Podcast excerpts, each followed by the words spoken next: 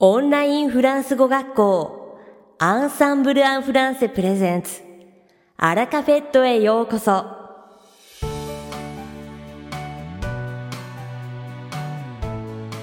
オンラインフランス語学校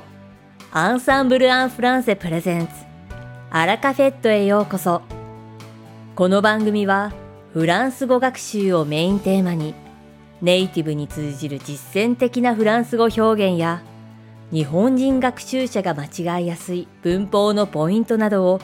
アンサンブル講師が週替わりでお伝えします。本日の担当は大先生です。では早速お聞きください。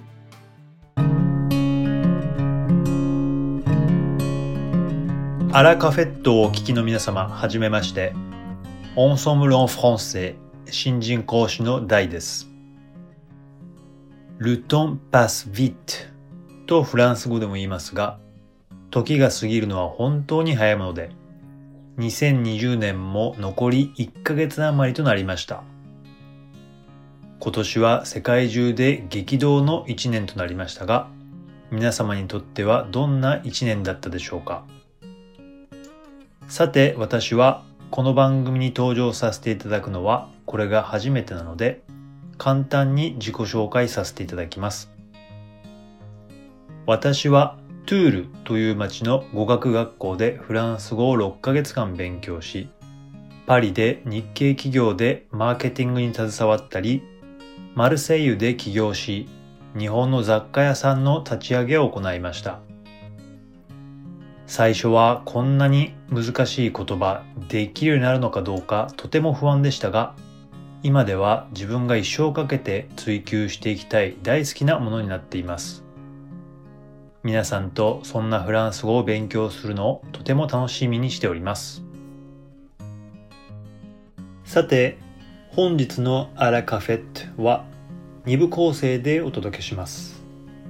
第1部は私、大がお届けするフランス語レッスンです。会話ですぐに使える短く簡単で覚えやすいフランス語の表現をご紹介します。そして第2部はアンサンブルが推奨する学習方法についてご紹介いたします。留学や仕事などでフランス語圏で生活していて帰国してからもフランス語のレベルをキープしたいという方に向けた学習方法です。では、レッスンを始めましょう。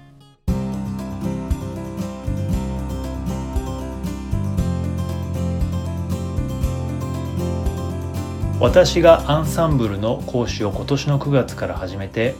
何人もの生徒さんと接してきて気づいたことを皆さんにも今日お伝えしたいと思います。今日のレッスン内容は本当に会話ですぐに使える短く簡単で覚えやすいフランス語です。とっても簡単なのに一気にネイティブっぽくなる有効なテクニックを3つ教えます。しかもこれが意外とフランス語学習歴が長くたくさん文法や語彙を知っている方でもできていないことが多いです。それでは見ていきましょう。一つ目は、うーです。皆さん、拍子抜けしましたか？フランス人と会話をしたことがある方、映画などでフランス語を聞いたことがある方は、音に聞き覚えがあるのではないでしょうか。これは日本語に訳すと、えー、っとの意味で、フランス語の辞書にも載っているれっきとしたフランス語、関東詞です。以前、マヒヌ先生もこのアラカフェットで触れていましたね。関東詞とは、一般的に驚きや悲しみ、喜びといった感情や、掛け声や呼びかけなどを表現するときに使われる言葉のことを言います。私がレッスンをしていると、生徒さんの中には途中で何と表現したらいいか困って、えっと、何だったっけ？と日本語を発してしまう方がとっても多いです。かくいう私もトゥールの語学学校時代、授業中に日本語でえ、っとと言ってたら、フランス人の先生に笑われました。なんか音の響きが可愛いみたいです。話をしている最中に次の言葉を探すのは僕ら外国人だけではありません。フランス人も同じです。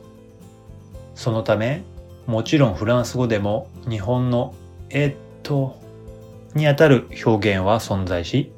それがうです。簡単ですが発音には注意しましょう。フランス語ではうとゆが並んだうゆはうまたはうと発音するというルールがあります。なのでうはうと発音します。次からフランス人が実際にどうこの関東詞を使っているのか映画などで観察してみるのもいいかもしれませんね。それでは二つ目です。二つ目は何て言うんだったっけ？を学びましょう。これもとても簡単です。コモンディエです。先ほど見た関東詞うー。とセットにして、うー、コモンディアと会話をつなぐこともよくあります。また、もしあなたが日本語では言いたいことが浮かんでいるんだけど、フランス語がわからない、もしくは忘れてしまった場合、例えば、ロックダウンをフランス語で何というか質問したい場合にも使えます。Comment dire lockdown en français Comment dire lockdown en français? Comment dire lockdown en français? 三つ目、最後にこれまたとっても便利な会話をつなぐ表現をお伝えします。これも日本人学習者では使っている人がとても少ないです。それは、voilà です。たった一単語ですが、使う場面によっていろんな意味に七変化する便利な言葉です。例えば、話し始める前に言う voila は、日本語では、それではというような意味になります。自己紹介をしなくてはいけない場面。急に、je m'appelle Dai と始めてもいいのですが、Voilà, je m'appelle Dai. Voilà, je m'appelle Dai. Voilà, je m'appelle Dai. と始めるといい感じになります。話の途中でこの単語を使うと、それでという意味になります。例えば、自己紹介の続きで次に何を言うか少し迷うとき、Je suis de Tokyo et voilà, j'aime la musique. Je suis de Tokyo et voilà, et j'aime la musique. Je suis de Tokyo et voilà, j'aime la musique. などと会話をスムーズにつなぐことができます。話し終わった最後にこの voilà を言うと 日本語には少し直訳しにくいのですが、私は話し終わったよというサインを出すことができます。今まで見てきた自己紹介の例で言うと、J'aime la musique, j'aime le cinéma, et voilà. J'aime la musique, j'aime le cinéma, et voilà. J'aime la musique, j'aime le cinéma, et voilà. このように最後に voilà を足せば終わりですよというニュアンスを出すことができます。他にもこの voilà は相手の言うことに同意したいとき、はい、その通りですという意味で合図値を打つときや人に何か物を渡すときに使えるなど本当に様々な場面で使えるので皆さんもどんどん使ってみてくださいね。さて、今日見てきた会話ですぐに使える短く簡単で覚えやすいフランス語ですが、知っていても実際の会話で出てこないという悩みを持っている方もいるかもしれません。そういう方には、フランス語の映画、動画、ニュースなどを見て、そのニュアンスをつかみ、実際フランス人と話して試してみることをお勧めします。オンソンブル・オン・フランセの生徒の皆さんは、ぜひ次のレッスンで先生に対して使ってみてください。いかがでしたか？今回のように知っておくと役に立つフランス語の一言はアンサンブルで配信しているメールマガジン。無料メールレッスンでたくさん紹介されています。ご興味がある方はぜひアンサンブル・オン・フランセのホームページから無料メールレッスンにご登録くださいね。それではまた。あビアント大先生。ありがとうございました。アラカフェットは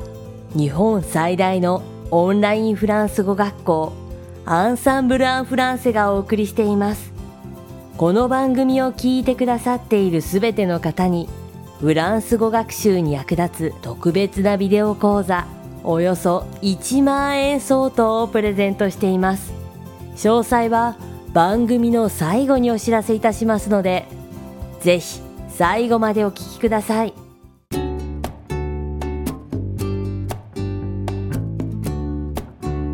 続きまして番組の第2部はアンサンブルスタッフのよしこがアンサンブルが推奨する学習方法についてご紹介いたします。留学や仕事などでフランス語圏で生活していて、帰国してからもフランス語のレベルをキープしたいという方に向けた学習方法です。現地でたくさんフランス語を話していても、帰国してから使わなければ次第に忘れてしまいますよね。現地にいた時と同じように、できるだけたくさんフランス語を話す、聞くことが大切です。その1、できるだけたくさんの時間、フランス語に触れていられるように、フランスのラジオ、ニュース、映画などをたくさん見たり聞いたりしましょう。その2、フランス語を話す機会を増やすために、レッスン回数を増やしましょう。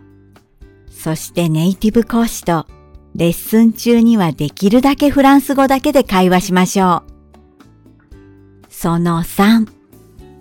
フランス語圏滞在中、実は文法を間違ったまま理解していた、間違った表現をずっと使っていたということが多いので、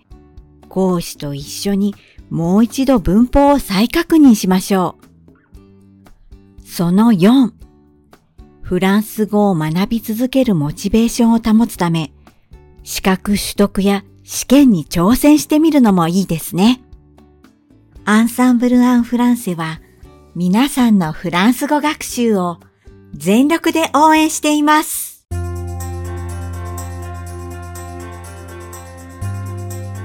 さて、本日のアラカフェットはいかがでしたでしょうか？この番組は毎週金曜日をめどにお届けしています確実にお届けするための方法として iTunes やポッドキャストのアプリの購読ボタンを押せば自動的に配信されますのでぜひ購読するのボタンを押してください。また番組では皆様からのご感想やフランス語学習に関するご質問をお待ちしております。アンサンブル・アン・フランスで検索していただきお問い合わせからお送りください。番組内でご紹介させていただきます。そしてこの放送を聞いてくださったあなたに素敵なプレゼントがあります。